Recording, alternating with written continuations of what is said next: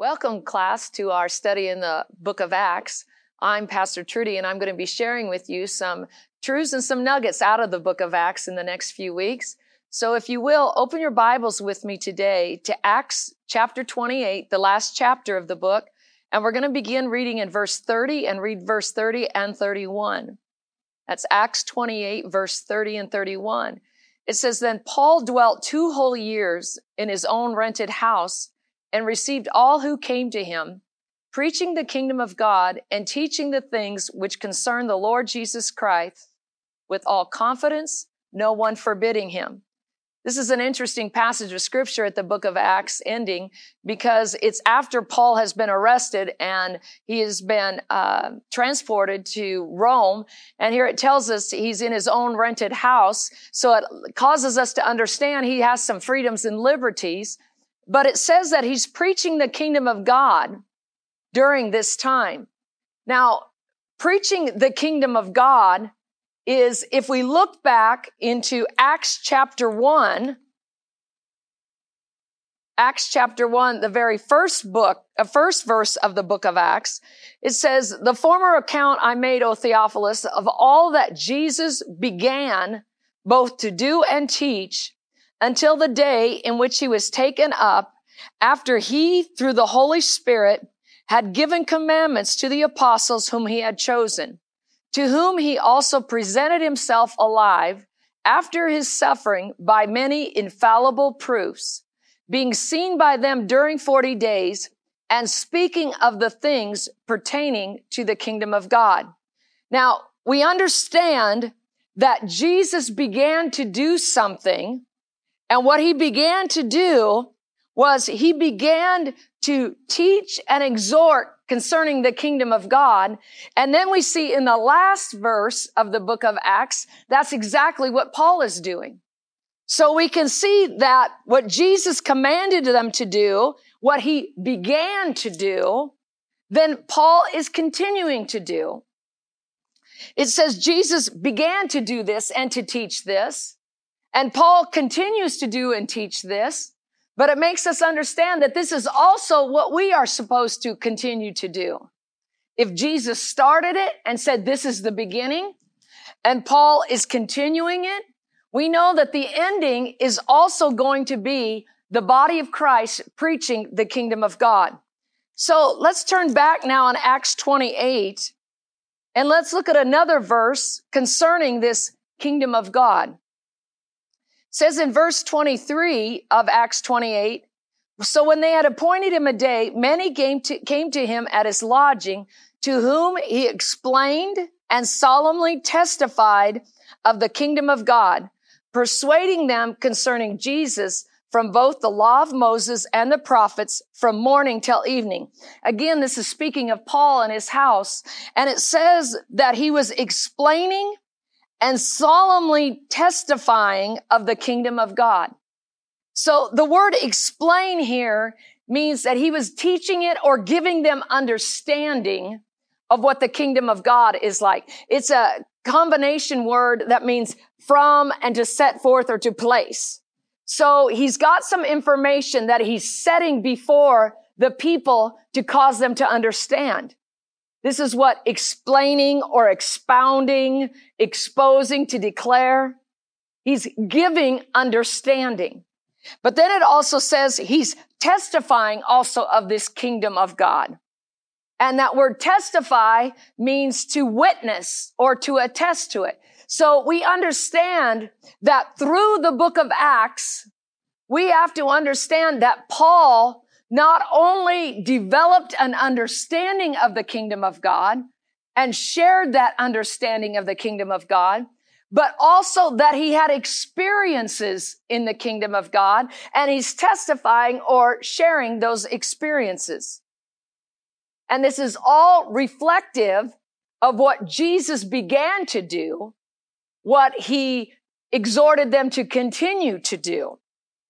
Let's look back at a few things here. Let's go back into the book of Luke and let's just look at a couple verses here to understand the importance of the preaching of the kingdom.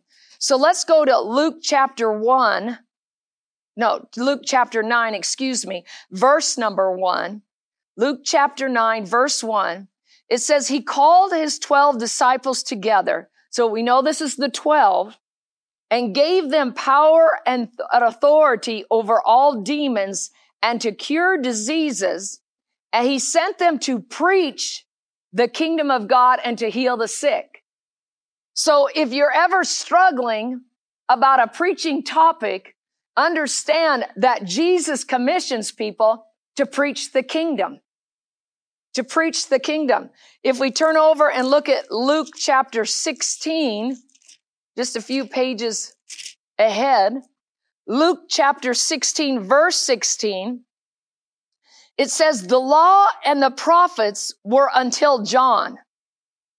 But since that time, the kingdom of God has been preached and everyone is pressing into it. So we see that up until the time of John, we have a preaching concerning the law and concerning the prophets. This is what the teaching and the preaching were about, the law and the prophets. If you remember correctly, John the Baptist came with a message of repentance. And what that message was, was you have not kept the law and followed the prophets. So he called them to a life of repentance, meaning a life to change the way you're doing life, to alter the way you're living life, because it's not conforming to the law and the prophets. But Jesus comes on the scene and there's a new preaching that has begun. And this preaching is concerning the kingdom of God, the kingdom of God. Now, what is a kingdom?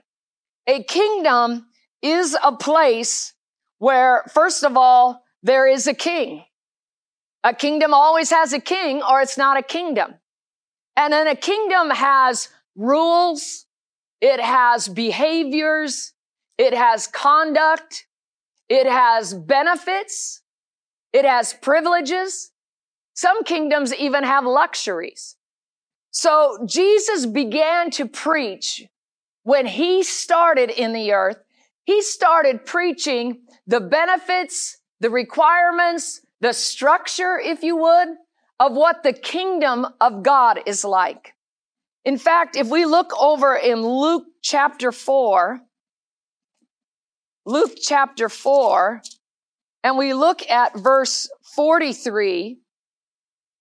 Luke chapter 4, verse 43, Jesus is talking and he says to them, I must preach the kingdom of God to the other cities also, because for this purpose I have been sent.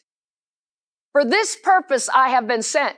So the purpose of Jesus being sent was to preach the kingdom of God. Now we know 1 John 3, 8 tells us, for this purpose was the son of God manifest or revealed was to destroy the works of the enemy or the devil. So Jesus was sent to preach and Jesus was revealed by destroying the works of darkness. Okay. Now, if Jesus was sent to preach, we can be certain of this. If you can't preach the kingdom of God, you probably aren't being sent by God because it's what Jesus began to do. It was his purpose in coming. So there is no other way to be connected to the body but to follow in line with the same purpose that the head had. The head isn't got one purpose and the rest of the body have a different purpose. If we're going to cling to the purpose of the head, we're going to preach the kingdom of God as well. We're going to continue working in what he started. Now, it's interesting because in the book of Acts, we think of the book of Acts as the Acts of the Apostles or the Acts of the Holy Spirit, and all of these things are very true. But if you go through the entire book of Acts, in nearly every chapter of the book of Acts, we see someone preaching, exhorting, teaching, saying, delivery of a sermon. We, we have Philip In Acts 8, preaching the kingdom. We have Paul multiple times preaching the kingdom.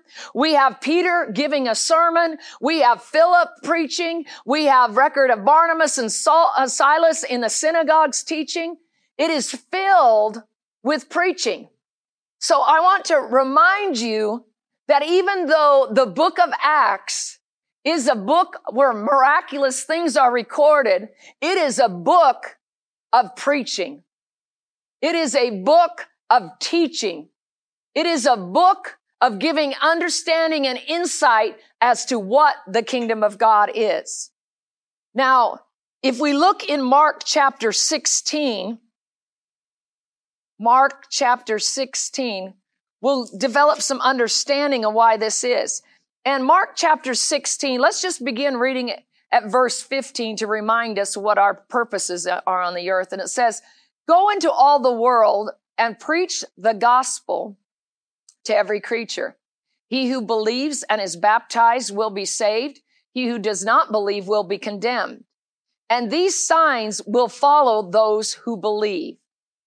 Okay. So he asks first, preach the gospel. Preach the gospel. And this is what will follow the preaching of the gospel. Those who believe in my name, they will cast out demons. They will speak with new tongues. They will take up serpents. If they drink anything deadly, it will by no means hurt them. They will lay hands on the sick and they will recover. So then, after the Lord had spoken to them, he was received up into heaven and sat down at the right hand of God. And they went out and preached everywhere, the Lord working with them and confirming the word through the accompanying signs. Amen. So he starts out telling them, you're going to preach and the ones that believe will be baptized and be saved. And he says these signs are going to follow those that believe. And it says in verse 20, they went out and preached everywhere, the Lord working with them and confirming the word through the accompanying signs. So obviously they did what he said to do. But I want to take note of the fact in verse 20 that the word them is in italics, meaning it's not in the original context of the scriptures written. So the verse would read, and they went out and preached everywhere, the Lord working with and confirming the word through the accompanying signs. So the importance of preaching the word is this.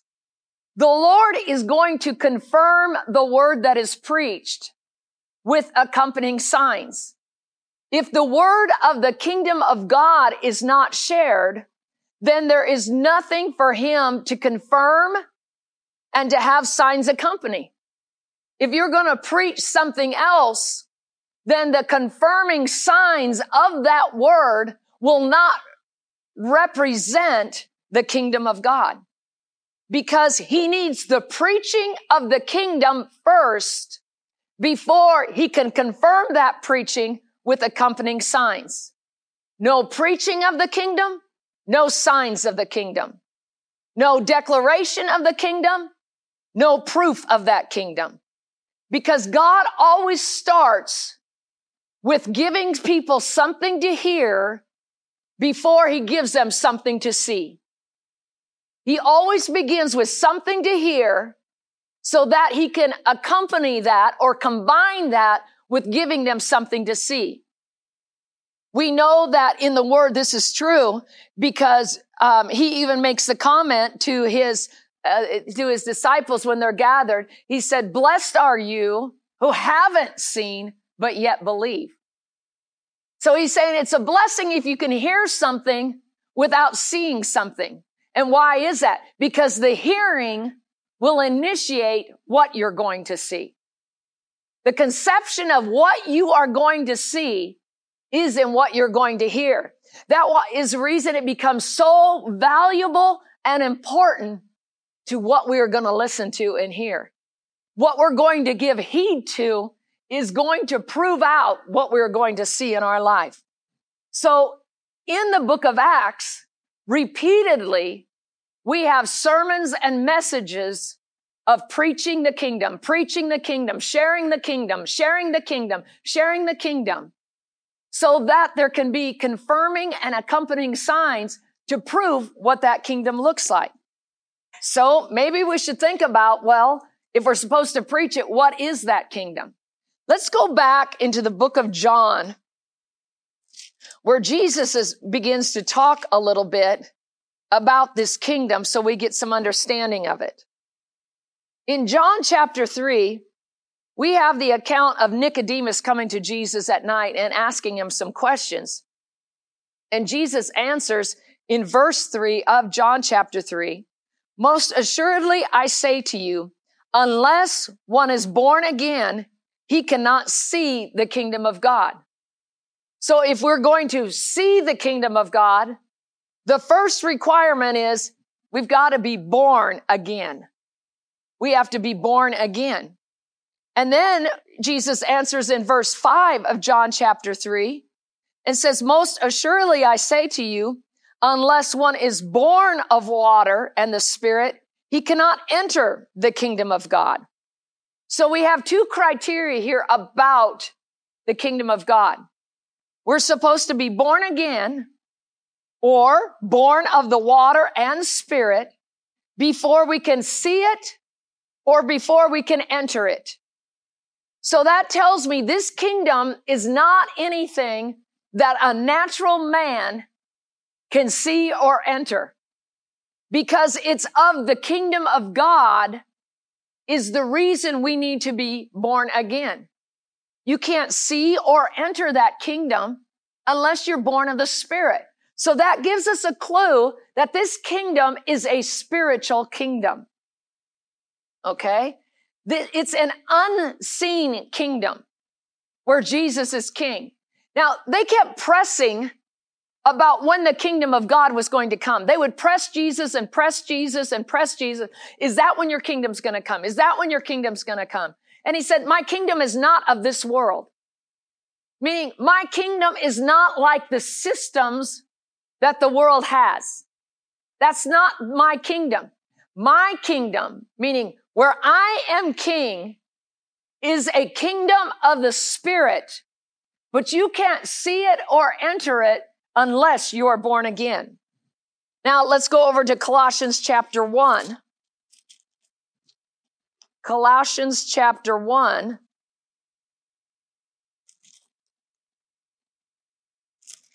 And in verse 13, talking about the redemptive work of Jesus, it says, He delivered us from the power of darkness and conveyed or translated is another way to say that, translated us into the kingdom of the Son of His love.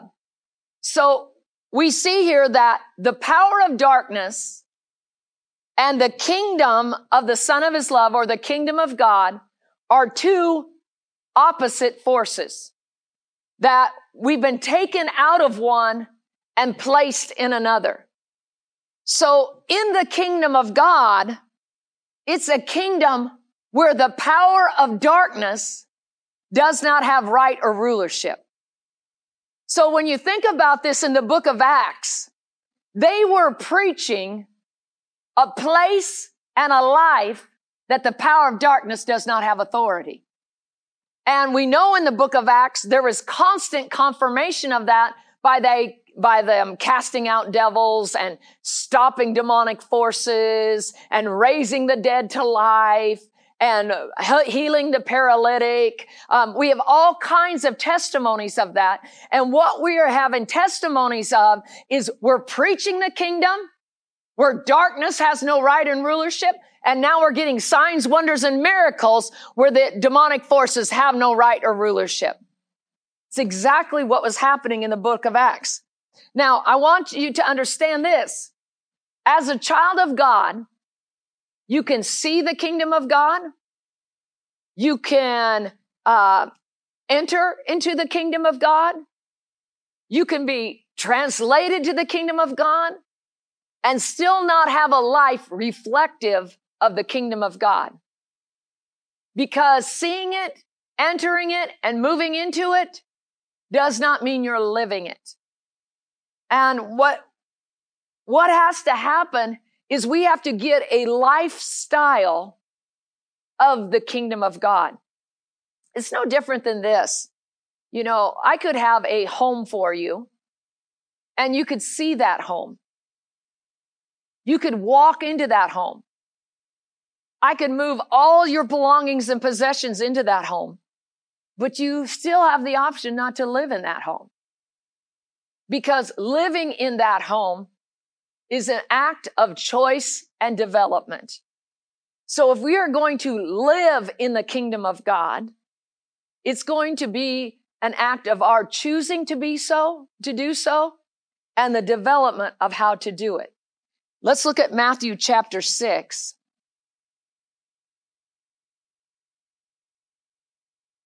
Matthew chapter 6, which is probably one of the most common passages of scripture concerning the kingdom of God. In Matthew chapter 6, verse 33, he just gets done talking about all the things that the people of the world will ever want. And he's talking about clothes and he's talking about, you know, food. He's talking about all kinds of things. And he says to them in verse 33, Seek first the kingdom of God and his righteousness, and all this will be added to you. So that gives me an understanding that the pursuit of all natural things can be handled if I'm seeking first the kingdom of God. So it's as if this unseen kingdom and this natural kingdom that we see, the things of the natural realm, if we will seek this upper kingdom, the spirit kingdom, the kingdom we don't see, that kingdom has the right to bring to me all the things of this natural kingdom that I would want.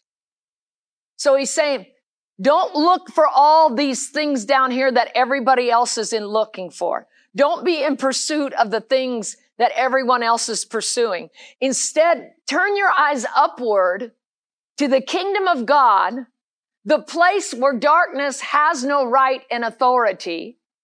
And that kingdom will usher to you all those things that the people under the dominance of this kingdom of darkness are looking for. So it tells me that this is a higher kingdom. This kingdom of God is a higher kingdom than what people walking on the earth are experiencing. Remember, you have to be born again to see it. You have to be born of the water and the spirit to enter it. And yet God in his goodness and mercy has taken us out of this lower kingdom and translated us into this higher kingdom. So now what we have to do is we have to seek and look for that kingdom. We have to pursue that kingdom as the highest and the greatest priority of our life. And as we pursue that kingdom, that kingdom will make everything work in this kingdom. Hallelujah. Hallelujah. In Luke chapter 10,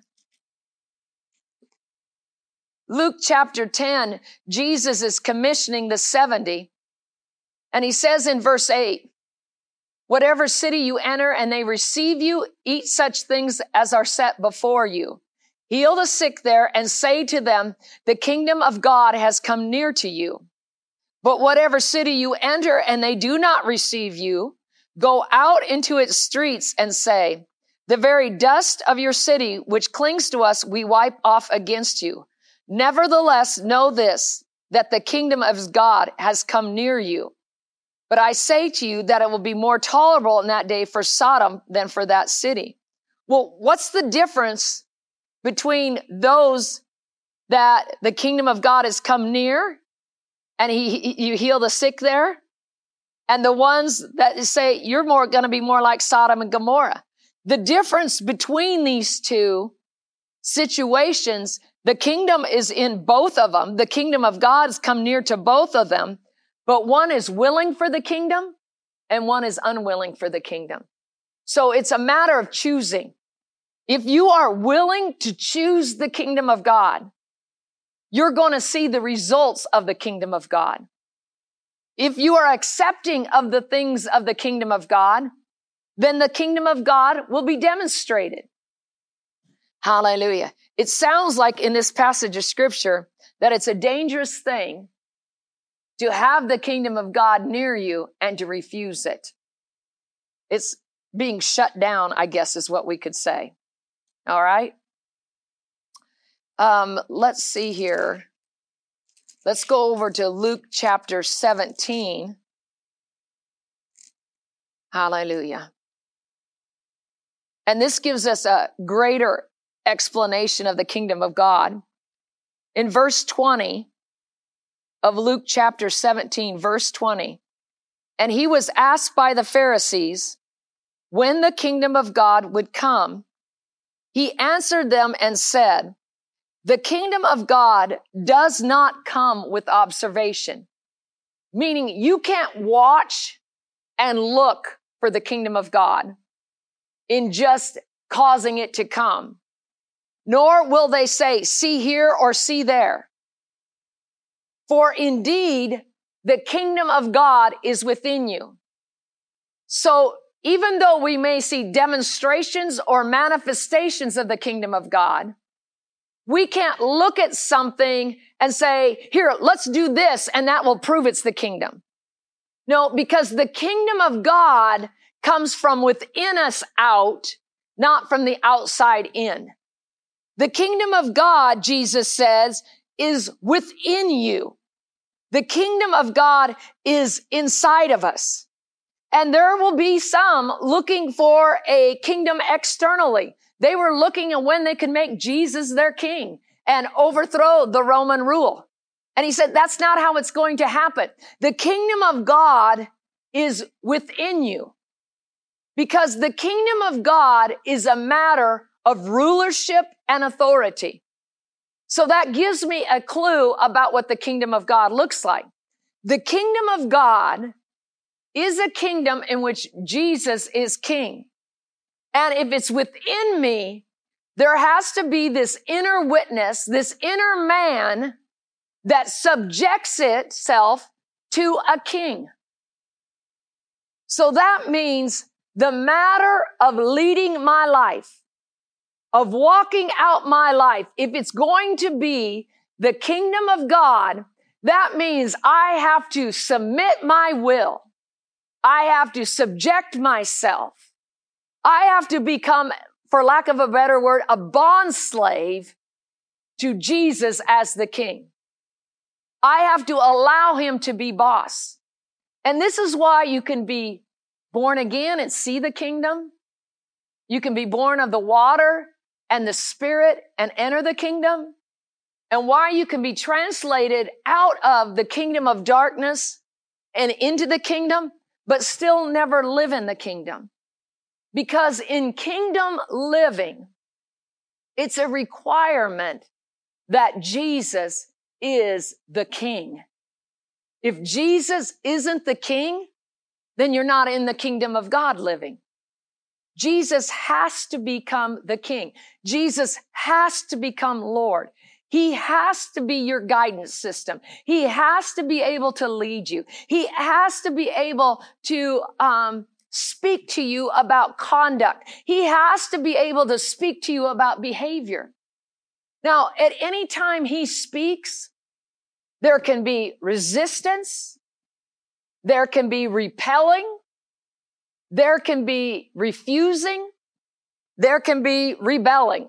Lots of re ra ra words. But all of those, what those things do is keeps us out of living in the kingdom. And then what we have is momentary experiences in the kingdom, but not a life in the kingdom. And Jesus began to preach the kingdom of God, exhorted others, continue preaching the kingdom of God because he is hungry to confirm the kingdom of God with signs and wonders following. Not only corporately, not only on a um, international scale, but on a personal level too. He's saying, keep, keep focusing on the kingdom of God. Keep focusing on the fact the enemy has no power and authority. Keep focusing. Keep meditating on the fact that darkness is not king anymore. Keep, keep meditating on the fact that darkness has no rulership any longer. Keep thinking on this because it will build in you a confidence that greater is he that's in you, which is a benefit of the kingdom of God. Hallelujah. And he said, you have to keep after this, keep after this, keep, keep looking in your life. Keep seeking the kingdom of God. So if you're going to continue seeking the kingdom of God, what you're going to do is keep looking for ways that Jesus can be in charge. You're going to continue to look for ways that he can have more of your heart. You're going to continue looking for ways that he can be exalted and high and lifted up.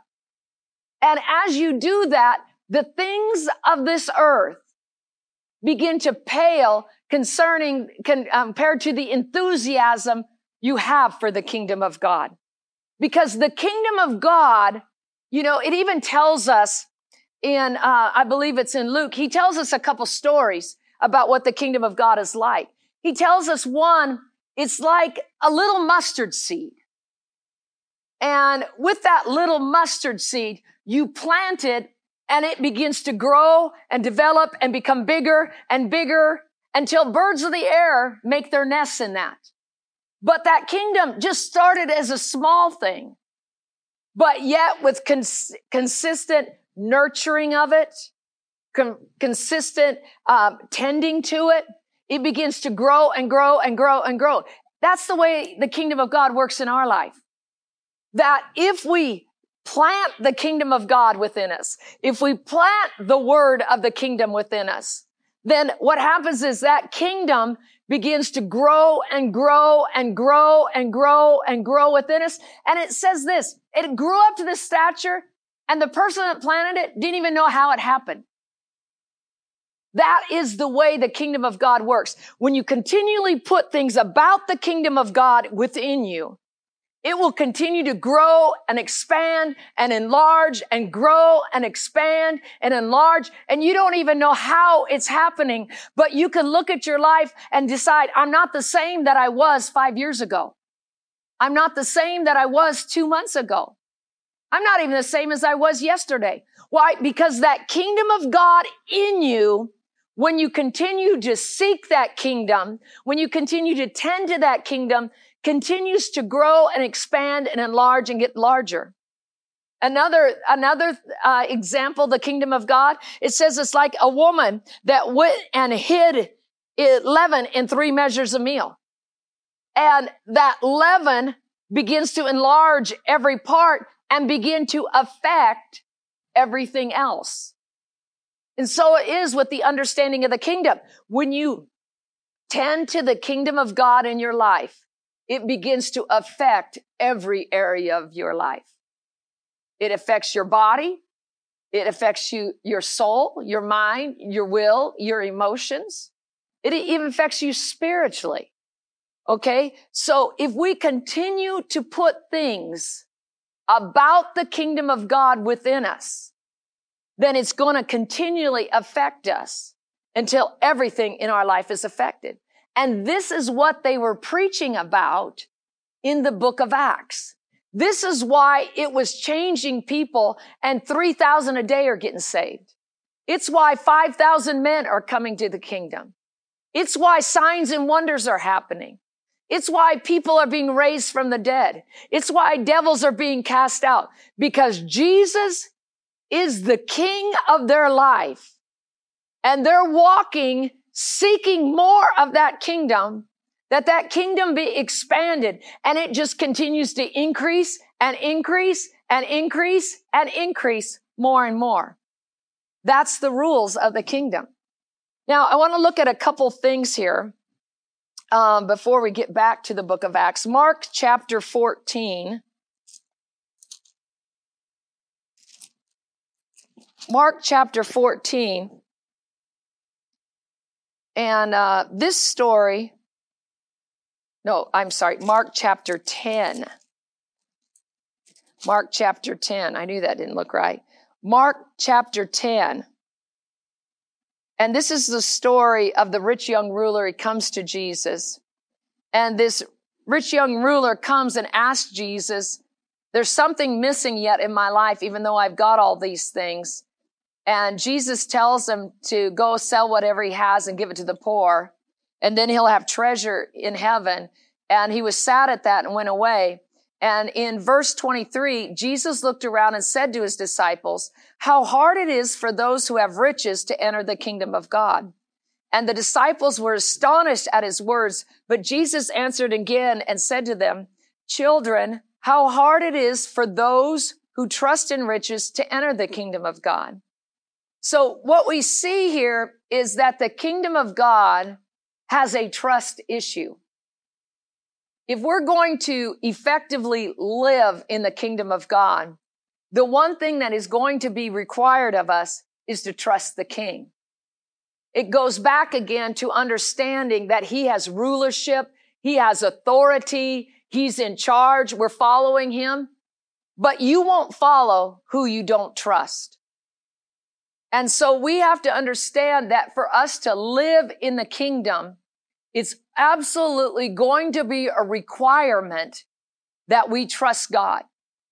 And in this particular passage, we see that obviously what was happening is he was revealing that this young ruler had a trust in natural things, in the quantity of the things that he possessed. And he trusted in that. It gave him security. But he said, if you're going to live in the kingdom, your security for life is going to be in the king of that kingdom. In no other resource, in no other source, in no other uh, surrounding or atmosphere, no other relationship, no other information, knowledge, or data that you've had. If you're going to enter into this kingdom of God to live in it, it absolutely is going to require you to have absolute trust in the king.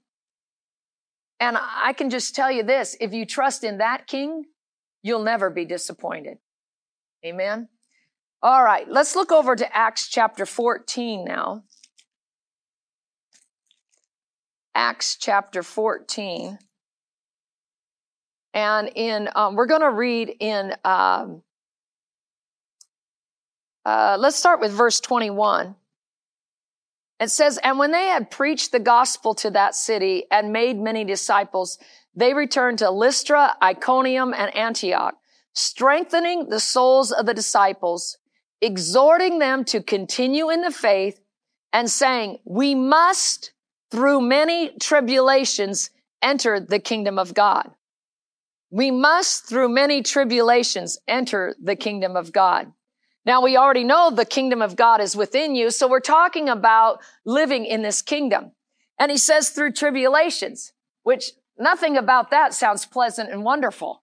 Who wants to go into the kingdom of God when he's telling you, you know, you're going to get into this kingdom through many tribulations? Nothing about that sounds or seems pleasant at this point. But the word tribulations here is a narrow, confined, or restricted way, meaning it's narrow. It's not wide. It's not broad. Um, the, it's a confined and restricted way. And so we could say it this. You're going to enter the kingdom of God by removing all other options. Okay? Because what this is telling us is there's not many ways into the kingdom of God. There's not, you can do it this way and you can do it this way or you can do it this way.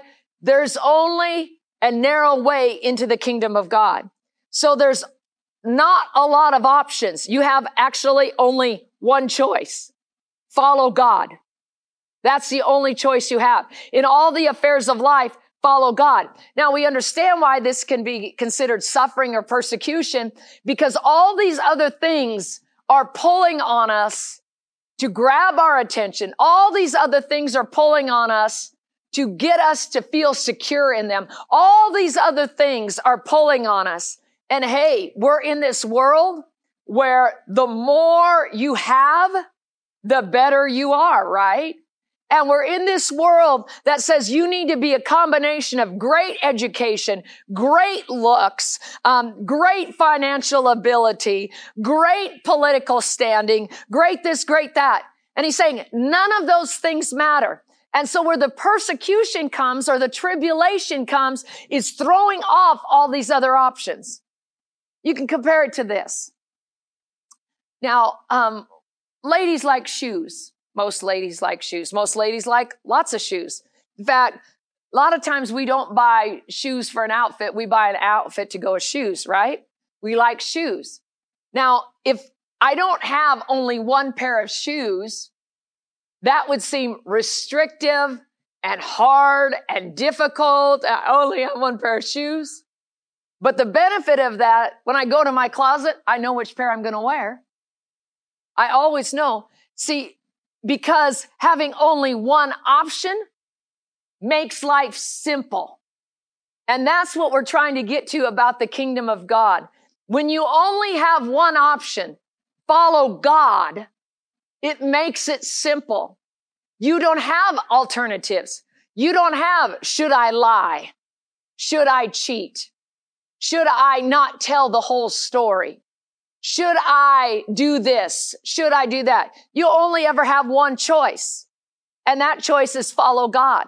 And the reason it seems like tribulation is because all the things that you have to resist to make that one choice. All the things that you have to push aside to come clear with my choice is follow God. My choice is do right. My choice is exalt the Lord. My choice is to speak up. My choice is to be quiet, whatever the Lord is leading. And all these other things are difficulties we will have in life to press aside. No, I'm sticking to my choice, my only one option, my only choice. Because when we will go after just that one choice, things will become much, much simpler. So we know that the kingdom of God is an unseen kingdom. You don't see it with your natural eyes. But we see through the book of Acts that there is manifestations to make it seen. There is, it's a spiritual kingdom. But when you preach of that spiritual kingdom, there is a demonstration in the natural realm.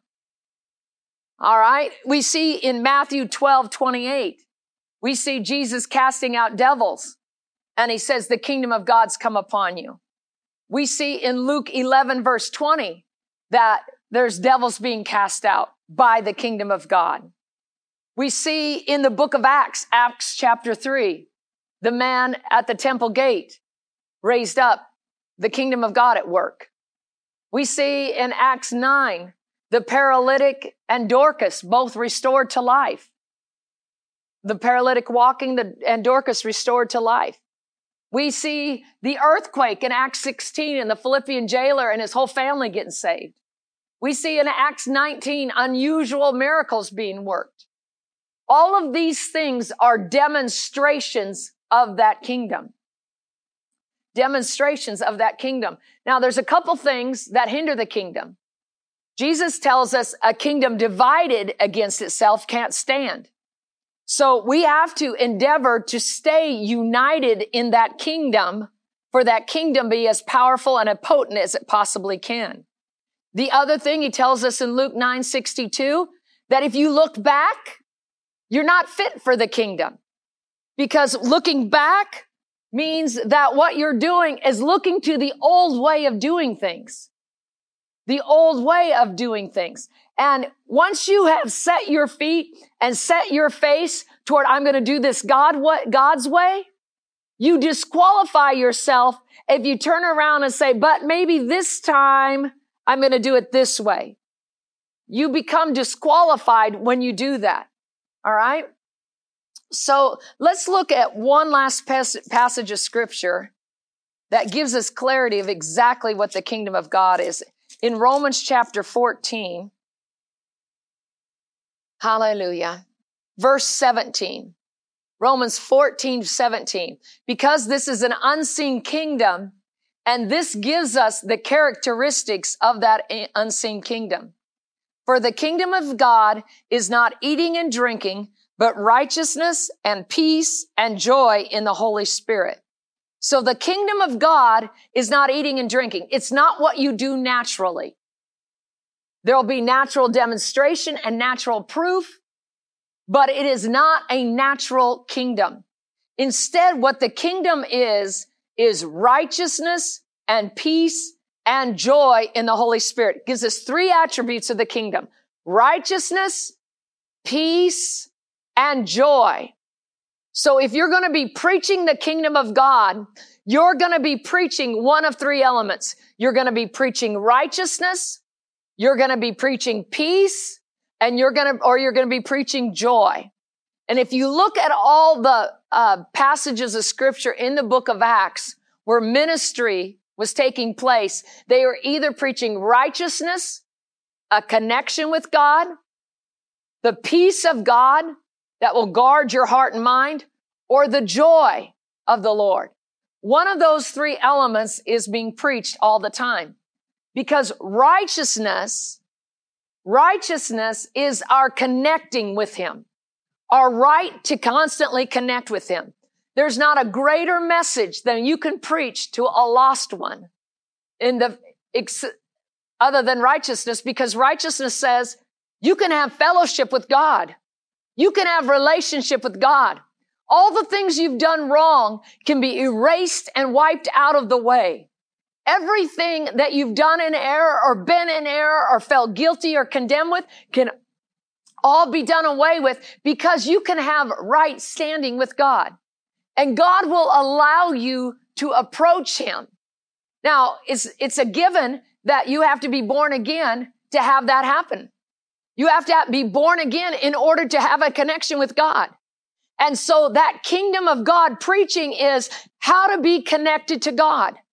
It's the born again message. It's the ministry of reconciliation. This connection that you can have with God. It's a supply that we have a right connection with God. And it is the, it's the message that we can move and act as a co-laborer. It's a message that says your relationship will cause a reflection in your character that looks like the Father. Your relationship with Him will reflect so that your character looks like Him. That's the message of righteousness. That you're going to receive a connection with God that's going to begin to reflect in your life that there'll be no question you are in the kingdom of God. And this is one of those things that has to be preached. The next thing he says is righteous is not just right. It's, I mean, the kingdom of God, excuse me, is not eating and drinking, but righteousness, a connection with God, but it's also peace. Also peace. If you look over in Acts chapter 9, Acts chapter 9, verse 31, and it says there, the churches throughout all Judea, Galilee, and Samaria had peace and were edified and walking in the fear of the Lord and in the comfort of the Holy Spirit, they were multiplied. And isn't it interesting that these churches in Judea, Galilee, and Samaria had peace? Same word that's used as peace over in Romans 14. They had peace. Now, they're under a corrupt Roman government. They're being scattered. They're being imprisoned. Yet it says they have peace. Why did they have peace? It's because they had connected with that unseen kingdom of God and were living in it. They were living in the peace and it tells us why they were connected and how they were connected because they were walking in the fear of the Lord, meaning the Lord was the boss. Jesus was operating as king in their life. Jesus was the authority in their life so they could have peace in the midst of all kinds of turmoil and trouble because they were walking in the kingdom. And the, the peace of God was totally demonstrated in Acts chapter 12 when we find Peter in prison and he's asleep. Not many people would sleep in prison, especially with knowing that somebody was in my shoes and was beheaded recently. James had been beheaded. And yet Peter is asleep. He is living and walking in the kingdom of God where the natural surroundings, the natural events had no uh, effect on him. Hallelujah. Because they were walking in the kingdom. These preachers in the book of Acts were living in the kingdom of God, producing demonstrations of that kingdom. Now, the final thing it says, it's not eating and drinking, but righteousness and peace and joy in the Holy Spirit. Now, we see all through the book of Acts that with gladness and cheerfulness, they counted it an honor to be persecuted, torment, and troubled for the kingdom of God. They counted it a privilege. In our words, they thought they had arrived into something new because what they wanted to do to Jesus, they wanted to do to them. So they thought we are such joint labors and co-labors with Christ. The way they feel about Jesus is the way they feel about us. Yes, we must be doing this right. They took that affliction and counted it joy because they knew that they were partakers with him of the same sufferings, the same difficulties, the same public opinion, the same t- troubles that Jesus had experienced. Because joy is cheerfulness. Joy is delight. But more importantly, joy is our strength. And as long as they were in the kingdom of God, as long as they were taking on the joy of the Lord, as long as they refused to get out of the joy of the Lord, they were consistently edified, built up, and strengthened regardless of what was opposing them. Because in the kingdom of God is where there's joy, not just happiness because of happenings, but there is a joy of the Lord that causes us to be so strengthened and so resilient to what the enemy is doing. And this is the messages that they preached in the book of Acts. In fact, you can turn over to Acts chapter 20 and look at what Paul says. And this is when Paul had been war- warned that he was going to be arrested and taken to Rome, that he was going to be bound. Um, and he was warned that that's going to happen when you go here. And he says to, in response to that in verse 24, none of these things move me, nor do I count my life dear to myself, so that I may finish my race with joy and the ministry which I receive from the Lord Jesus to testify to the gospel of the grace of God. He says, I'm not counting anything happening to me important. What I'm counting important is the call to the kingdom, the power or the grace of God that's on me for the kingdom.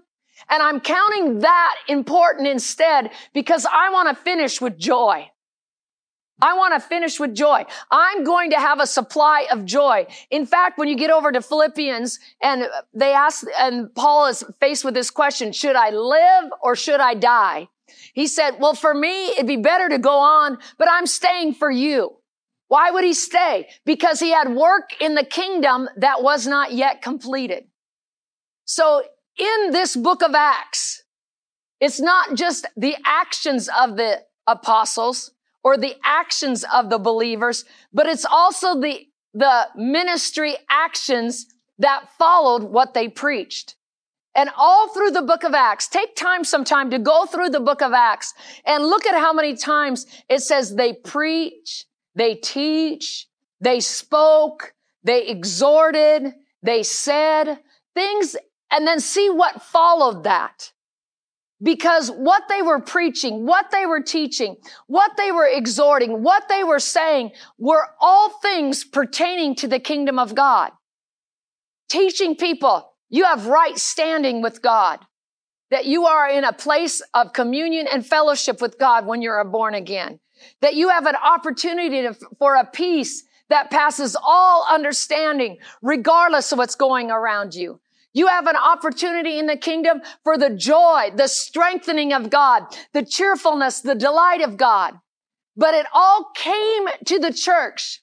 The understanding and revelation and insight of that came to the church because Jesus began to preach it.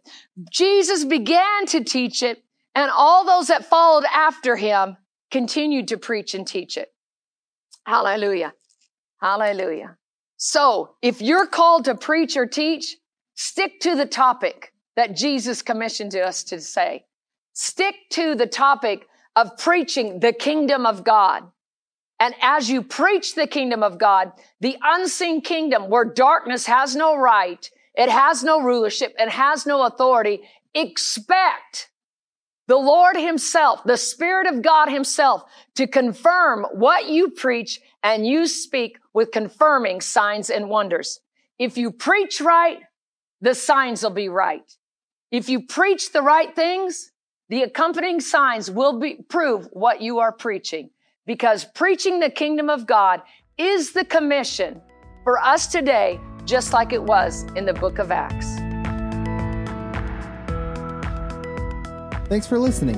If you'd like to watch the video of this message, head over to vimeo.com forward slash WO Victory or go to Jerry Roberts Ministry on Roku.